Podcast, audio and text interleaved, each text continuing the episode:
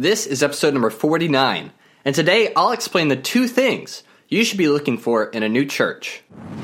Welcome to the Practical Christian Podcast. My name is Travis Albritton, your friendly neighborhood Bible teacher, and every day we'll dive into the tips, tricks, and hacks that you can implement in your daily life to become a more effective Christian. Thanks for spending some time with me today. Now let's jump in to your daily dose of practical Christian training. From time to time, you might find yourself needing to find a new church, a new congregation to get plugged into and worship with. Now, this may just be because you moved to a new city, and so you need to find a new church in that new city that you live in. Maybe you've been out of church for a while and you're trying to get plugged back in. But regardless of why you are looking for a new church, there is a good and bad way to go about it. Now, quite often, the uh, the tendency is just to go to the church that's convenient, the one that's right down the street. And in fact, in my neighborhood, there is a church right next door. But that's not where I go. That's nothing. That's not to say anything bad about that church, but that is to say that convenience or proximity to where you live is not the most important factor when you're trying to find a new church to worship at. And I think a good metric, a good standard for us to use when we're evaluating churches is to use Jesus's criteria. In John chapter 4, we get a glimpse at what that criteria is about how we should go about finding a new place of worship. Now, in John chapter 4, Jesus is speaking with the Samaritan woman. Now, the Samaritans were kind of Jewish, but also kind of not. So they lived in the region of Samaria, go figure, which was north of Judah proper.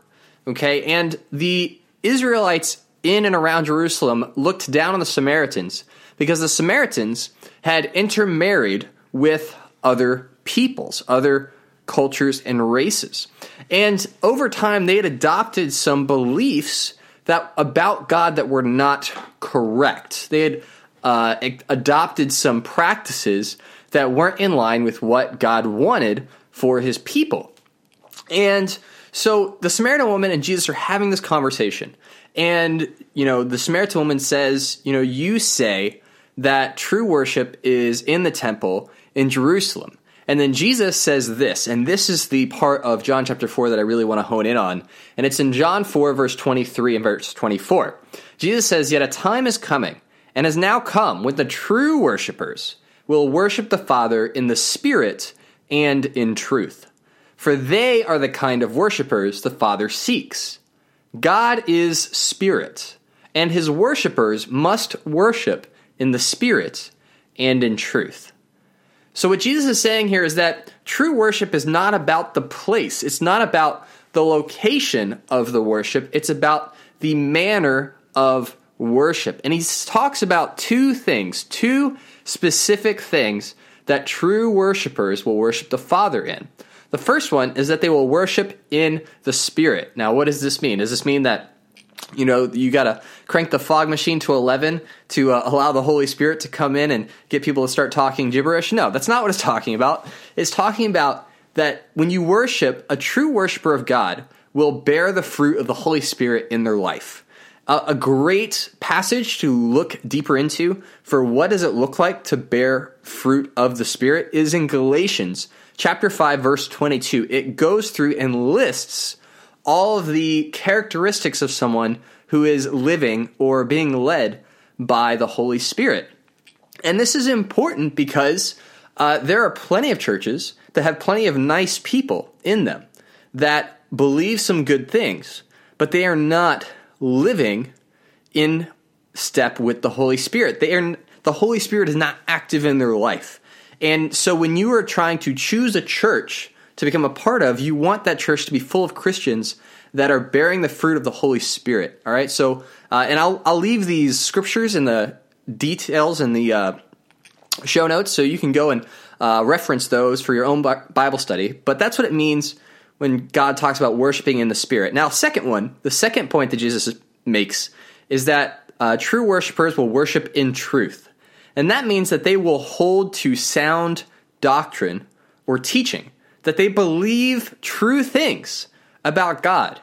In contrast to the Samaritans, who, while they did know about God, Yahweh God of the Old Testament, that they did understand certain elements of what it means to worship God, that they were really incorrect on certain things. And so Jesus emphasizes this important point that you have to worship in truth. You have to worship in conjunction, in holding to sound doctrine and teaching.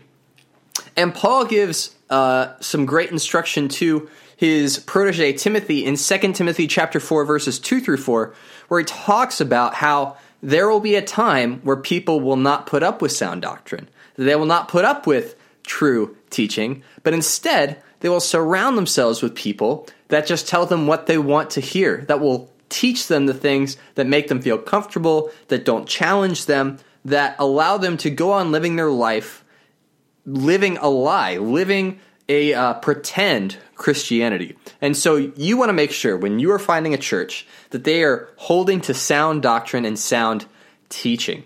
And there's not enough time to get into exactly what the sound doctrine and teaching you're looking for is in this episode, but if you spend time in your personal Bible study, if you have a uh, relatively firm grasp of the basic teachings in the New Testament, you should be able to spot false doctrine or false teaching. Uh, and you can also go on that church's website and see what their beliefs are, what they say are their beliefs, what they say their mission statement is. And if it doesn't jive with what you know about the Bible, then that can be a red flag for you that maybe they are not holding to sound doctrine. And being involved in a healthy church is one of the best investments you can make in your spiritual life. So, when you're trying to find a new church, don't just go for the fog machine or the worship, all right? Seek out true worshipers of God, and God will build you up and equip you to face your daily challenges as a result. And guys, being a part of a healthy, thriving church makes all the difference when it comes to how you can be close to God and see God moving in your life. Well, that is it for today. If you like what you heard, make sure to subscribe Hit that subscribe button to get daily practical tips just like this one.